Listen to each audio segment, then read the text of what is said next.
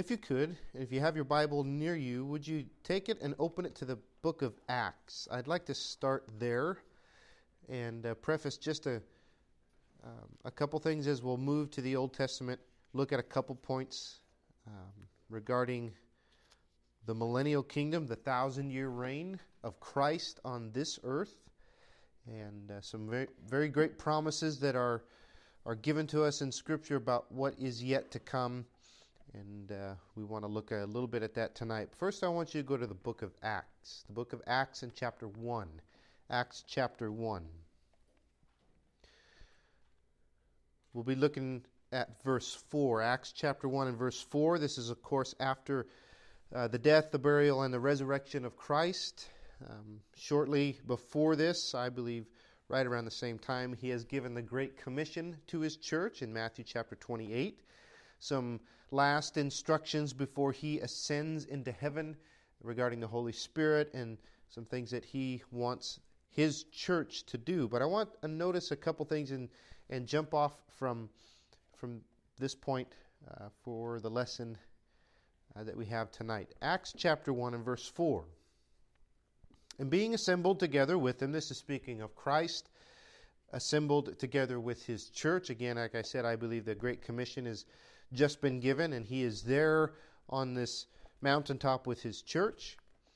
Being assembled together with them, he commanded them that they should not depart from Jerusalem, but wait for the promise of the Father, which, saith he, ye have heard of me. For John truly baptized with water, but ye shall be baptized with the Holy Ghost not many days hence. Of course, he is talking what would take place in chapter 2 in the day of Pentecost when the Holy Spirit comes in power upon the church and empowers them to do uh, what God has called them to do to be witnesses, um, to uh, prove the things that He has said to them. So He says you need to wait. Notice this in verse 6, a question that they ask. And this is going to point back to some things I've said in previous lessons. When they therefore were come together, they asked of him, saying, Lord, Wilt thou at this time restore again the kingdom to Israel?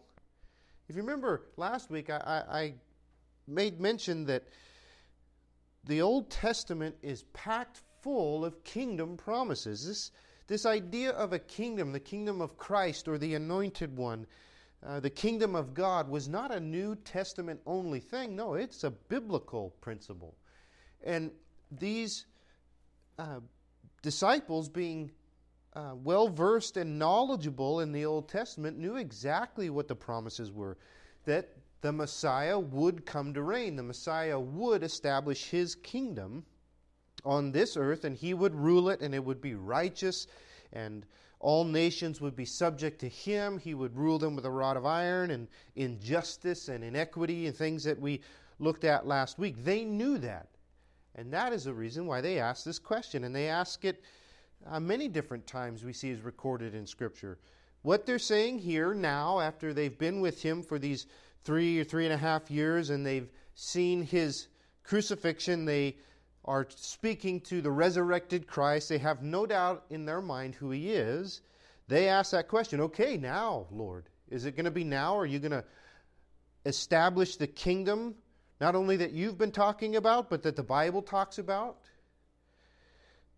Again, I don't think that's a coincidence. They know because the Old Testament is so packed full of it, and this very kingdom that they are talking about, the very kingdom that the Old Testament promises, is the very same kingdom that we are studying from Revelation chapter 20. Christ's kingdom on this earth for a thousand years. So they're asking here, is it now? Verse 7 and he said unto them, It is not for you to know the times or the seasons which a Father hath put in his own power.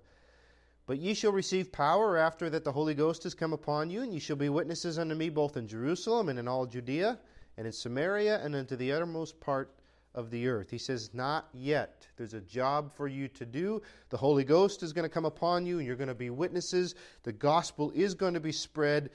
Disciples will be made of all nations. Teach, baptize, and teach, just as he has just told them. You see, quite often we can do that as humanity, and And the disciples are no different. They just received this great commission. All authority is given to me. Now I want you to go make disciples. I want you to perpetuate this cycle. And what's the first question they ask? Not how do we do it or where do we go? Are you going to restore the kingdom right now?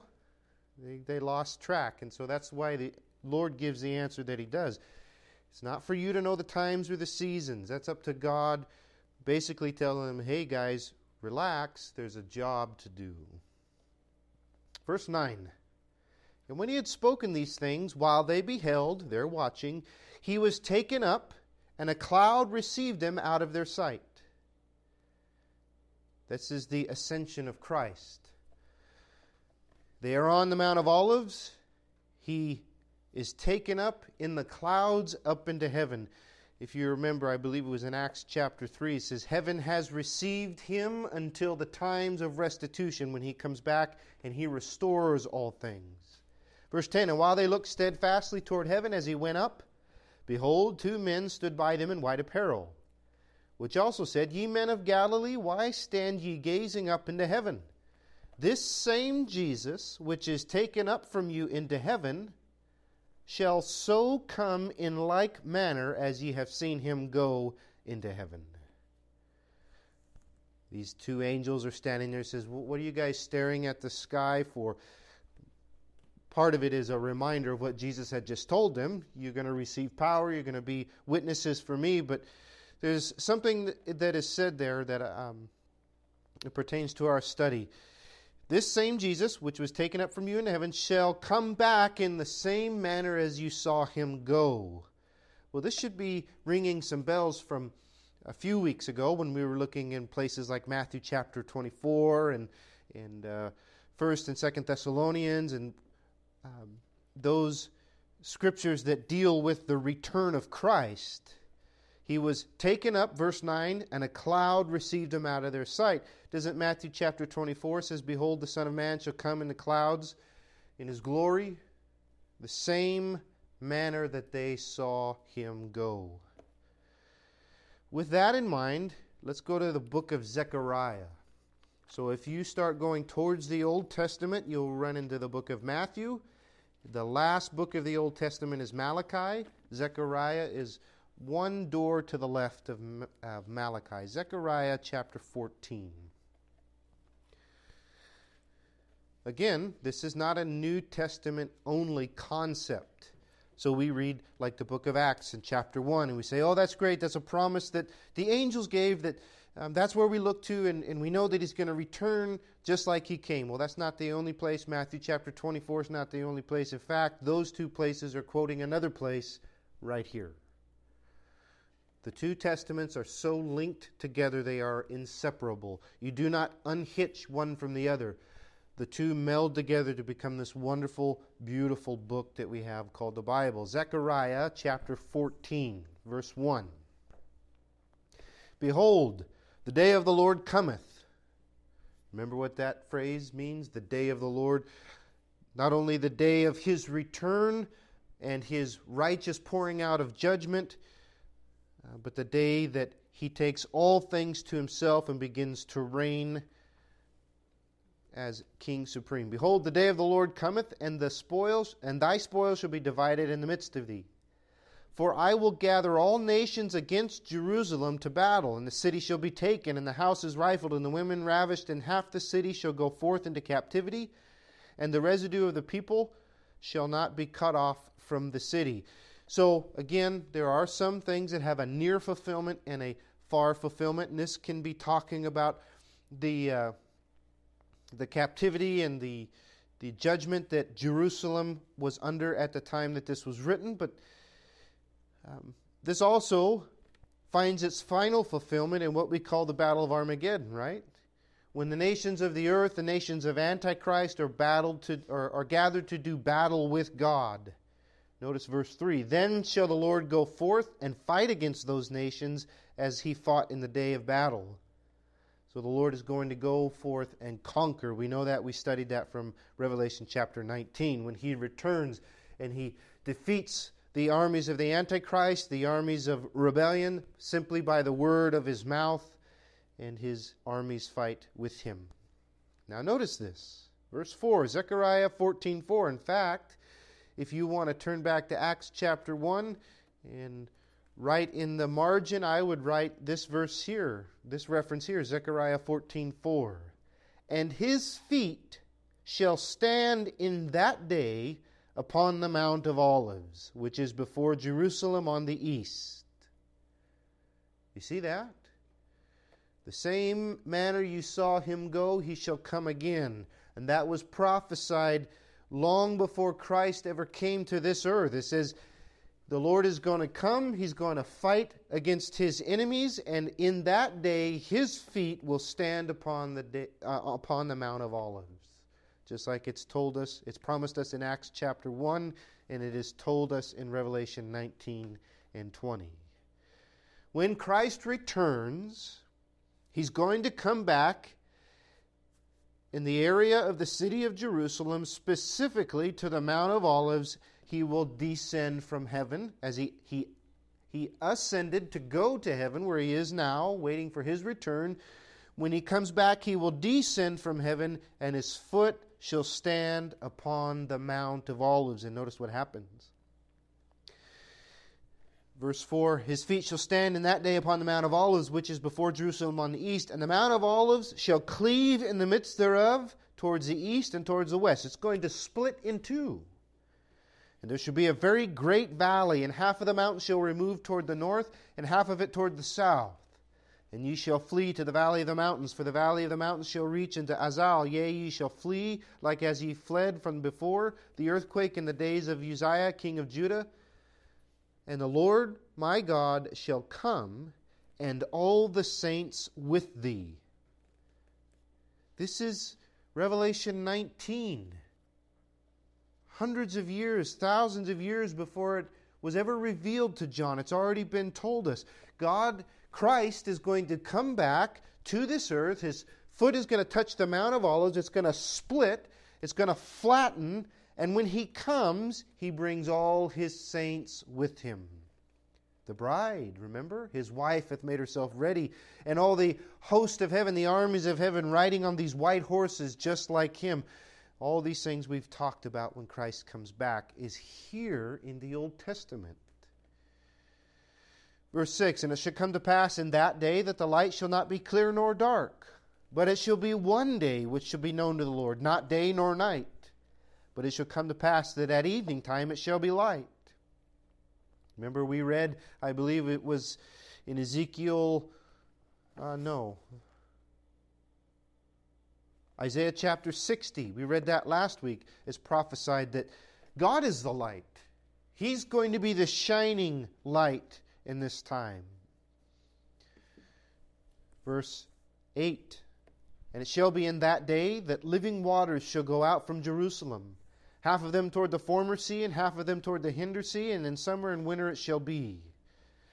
And the Lord shall be king over all the earth. In that day shall there be one Lord, and his name one. Again, there is no other time in history that this has ever been the case. There have been other kings, there have been other gods nations following after pagan gods or gods of their own making. He says, In that day, when he comes and his foot touches the Mount of Olives and that thing splits, and he comes with all of his saints, and he is the light of the world, he will be king over all the earth. And in that day there shall be one Lord, and his name one. It's hard for us to imagine, right? The only the only sense we get of this right now is in our little communities of heaven called the local church body, where God is our God, right? There is no other gods unless we let ourselves get in the way and then we have to repent and, and uh, let the Lord be put back on the throne. But in society as a whole, we don't understand this. We do in the church and there's going to be a day, and, and the church is to be a representative of this, of this here on the earth, just as the nation of Israel was. But there's going to be a day when he returns, when he reigns supreme, and he is Lord, and all people look to him and worship him and him alone. Look what it goes on to say. Verse 10 And the land shall be turned as a plain from Geba to Rimmon, south of Jerusalem, and it shall be lifted up and inhabited in her place from Benjamin's gate unto the place of the first gate, unto the corner gate, and from the tower of Hananeel unto the king's winepress. And men shall dwell in it, and there shall be no more utter destruction, but Jerusalem shall be safely inhabited.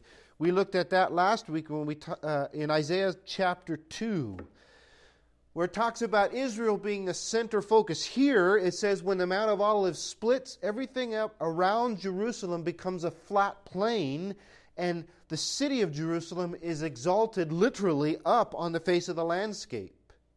Isaiah chapter 2 and verse 1 through 4 tells us that Jerusalem becomes, as it were, the center of all the earth. Why? Because Christ is there and he is reigning from there.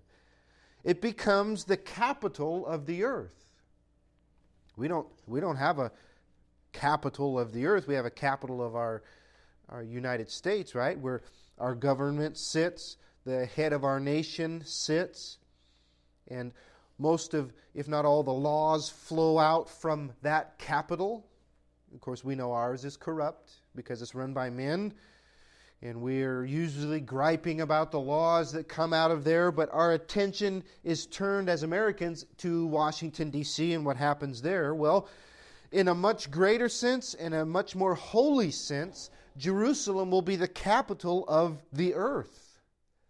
And all law will flow from there. In fact, Isaiah tells us in chapter 2 that Nations go up to Jerusalem because they want to learn the law of God. Let us go up and learn of God and hear His law, and His word will rule the world from Jerusalem. Because, again, Zechariah 14 9, and the Lord shall be king over all the earth, and He will rule and reign from Jerusalem.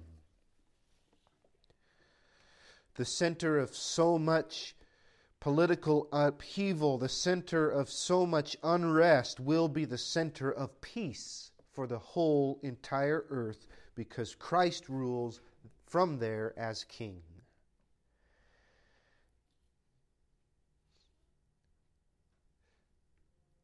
It's interesting to note in the next verses, these are pretty graphic, but it kind of goes back to what happens at the Battle of Armageddon when the Lord puts down his enemies. And notice what it says Zechariah 14, verse 12. And this shall be the plague wherewith the Lord shall smite all the people that have fought against Jerusalem. Their flesh shall consume away while they stand on their feet, and their eyes shall consume away in their holes, and their tongue shall consume away in their mouth. Ooh literally wasting away, dissolving away, eyes in sockets, tongues in mouths, and flesh on their bones. It's not a pretty picture. But again, as we spoke at spoke of in length when we studied this, there is a righteous judgment coming. Verse 13, And it come to pass in that day that a great tumult from the Lord shall be among them, and they shall lay hold every one on the hand of his neighbor, and his hand shall rise up against the hand of his neighbor, and Judah also shall fight at Jerusalem, and all the wealth of the heathen round about shall be gathered together, gold and silver and apparel in great abundance. And, shall, and so shall be the plague of the horse, of the mule, of the camel, and of the ass, and of all the beasts that shall be in these tents, as this plague. The whole opposition to God will be destroyed, and he will rule. Notice what it says in verse 16 And it shall come to pass that every one that is left, of all the nations which came against Jerusalem shall even go up from year to year to worship the King, the Lord of hosts, and to keep the Feast of Tabernacles. Now, with Christ coming to rule from Jerusalem on this earth, it seems to be that there is a worldwide worship system set up, and it seems to be very similar to the Old Testament way, the sacrificial system. And it's not in uh, as in, in the Old Testament, it was done in anticipation of Christ to come. So every sacrifice that was done, all every lamb that was slain, every uh, offering that was given was all pointing to Christ, knowing that, uh, as Hebrews says, the blood of bulls and goats cannot take away sin. It was, it was faith that was placed in the mercy of God, and that lamb was a picture. And the closer they got to Christ, I think the more that they understood what that meant. That's not going to be the sense, it seems, with what happens during the millennial reign. It's going to be in commemoration, in adoration of what he's done. So it's not pointing to, it's pointing back. Much like the Lord's Supper is for the church now. We do that in commemoration. In fact, doesn't Scripture say, and most of our altars are marked with a phrase, this do in remembrance of me, right? We do it in remembrance, in commemoration of what the Lord has done for us. And it seems to be there's going to be some kind of sacrificial system set back up that is in commemoration for all that Christ has done. And all the nations come to Jerusalem to worship the King, the Lord of hosts, and to keep his feasts. And if they don't, there is consequences. Verse 17, it shall be that whoso Verse 17 That whoso will not come up of all the families of the earth into Jerusalem to worship the King, the Lord of hosts, even upon them shall be no rain. And if the family of Egypt go not up and come not, they, that have no rain, there shall be the plague wherewith the Lord shall smite the heathen that come not up to feast to the, keep the feast of tabernacles. This shall be the punishment of Egypt and the punishment of all nations that come not up to keep the feast of tabernacles. So there is going to be consequences.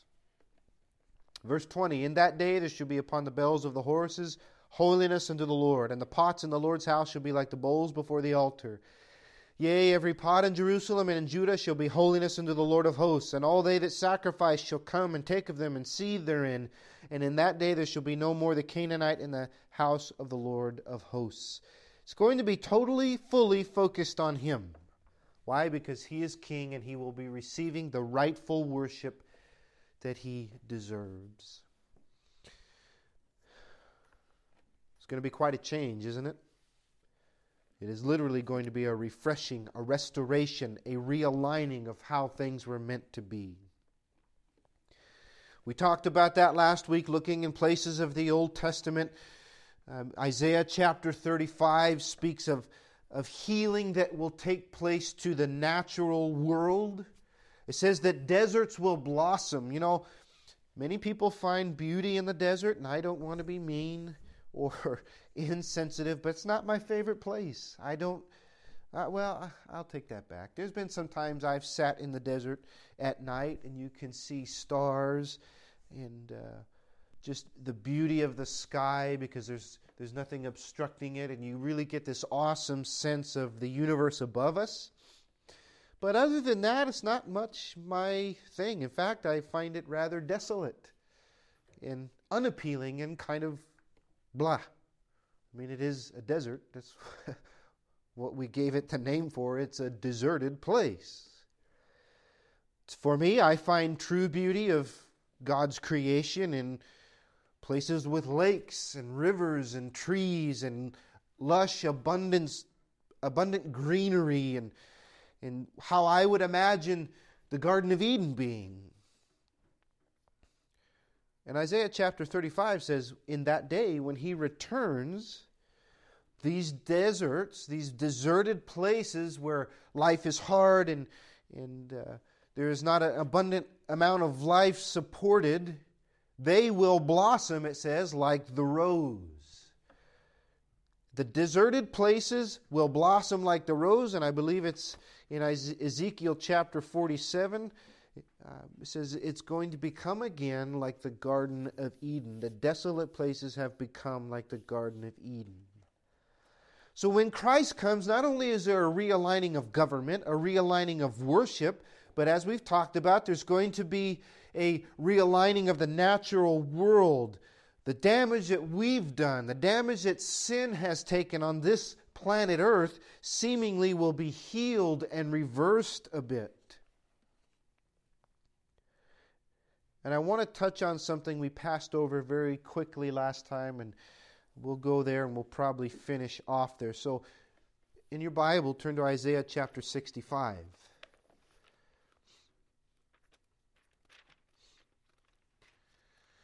Isaiah chapter 65.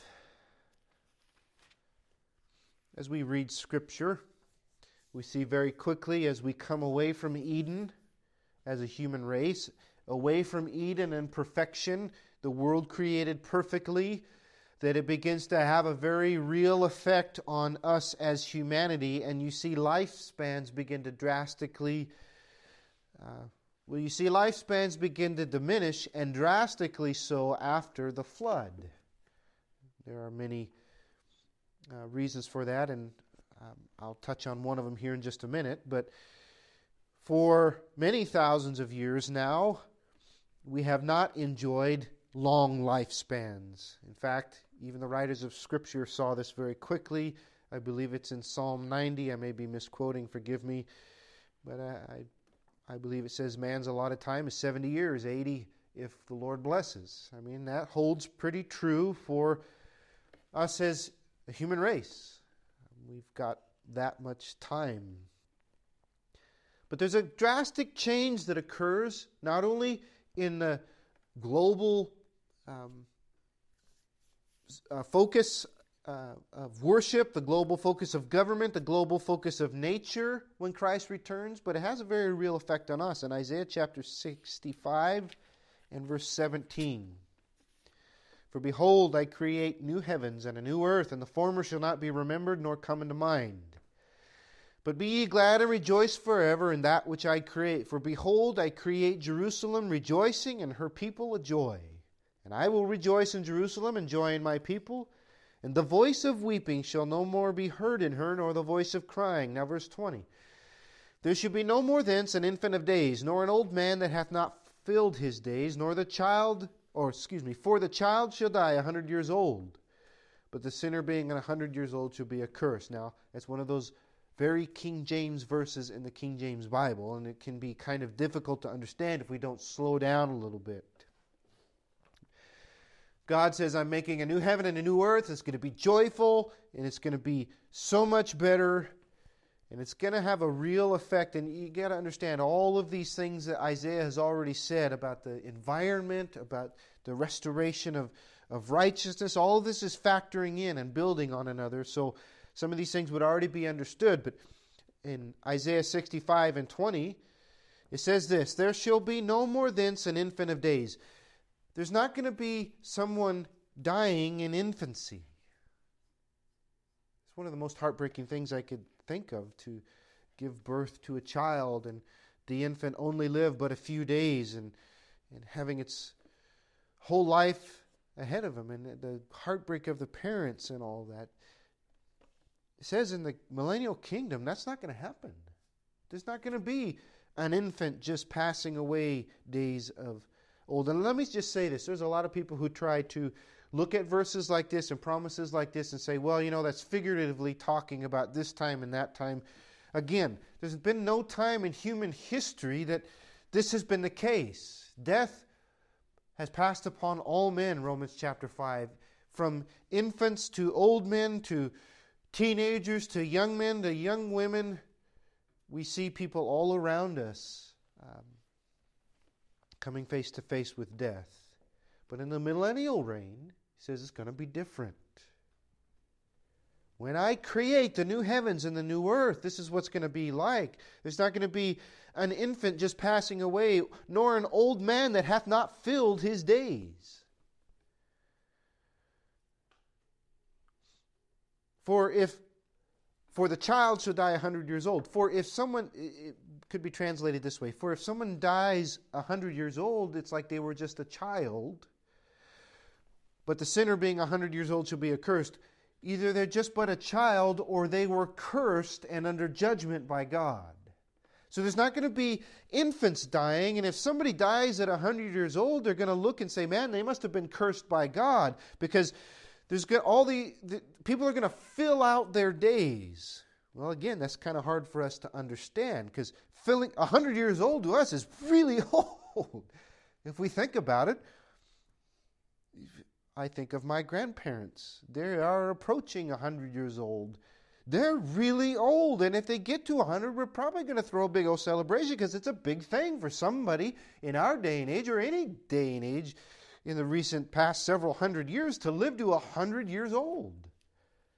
So, what's this talking about? If somebody dies at 100, they're just a baby. I would think anybody who lived to 100 being far from a baby. Turn with me to Genesis chapter 5, and let me leave you with just these few thoughts. Genesis chapter 5. This is coming out of Eden, the Garden of Eden, right? Before the flood begins in Genesis chapter 6 and following. And we're given a list of Adam's descendants. And I want you to just notice some things as we go. What would the Bible say is living, uh, filling out his days? We're given examples. Genesis 5 5. And all the days that Adam lived were 930 years, and he died. 930 years. I can't imagine someone living, oh, I'm, I'm not good at math, I'm trying to do this fast, but 1120 AD? Somewhere around there? Between 1000 and 1100? That's like medieval ages, living till now. Can you imagine that? Seeing all of the progress, by the way, that we've come through in the last 930 years? That's how long Adam lived. Verse 8 In the days of Seth were 912 years, and he died. Verse 11 The days of Enos were 905 years. 14, verse 14 All the days of Cainan were 910 years. And it goes on 900, 800 years, 962.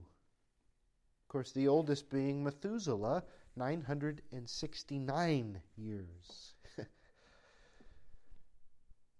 If you want to talk about fullness of days, that's fullness of days.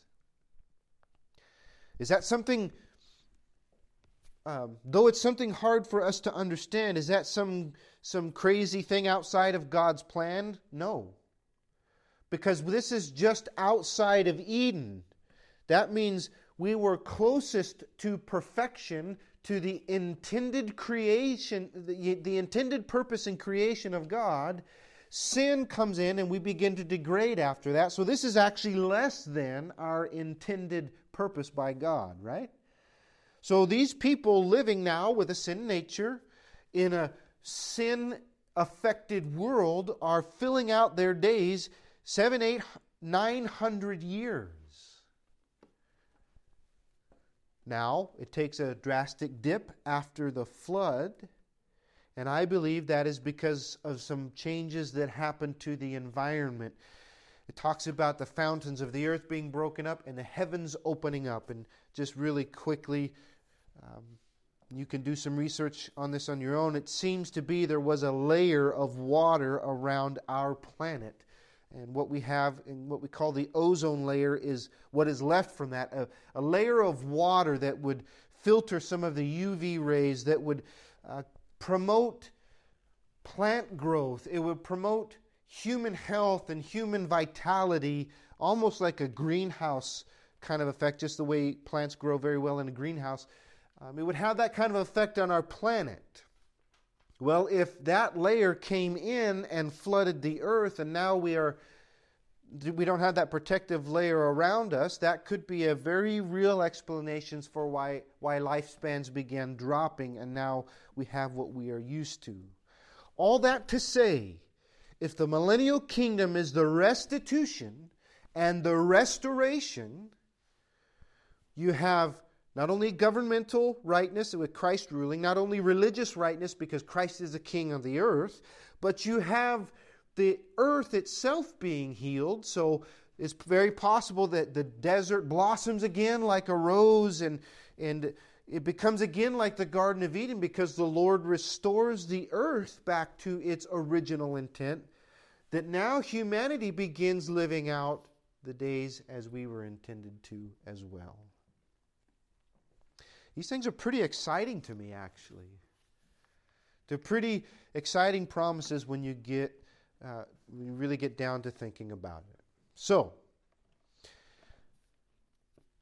I want to leave you with those thoughts, some of the Old Testament promises. Next Wednesday, we're going to move to talking about these saints that come with him and, and who are these that are, are with the Lord. And as Revelation 20 says, they rule and they reign. Is that a New Testament only, or does the Old Testament speak about that as well? We're going to begin looking at that next week. So I pray it's been a blessing.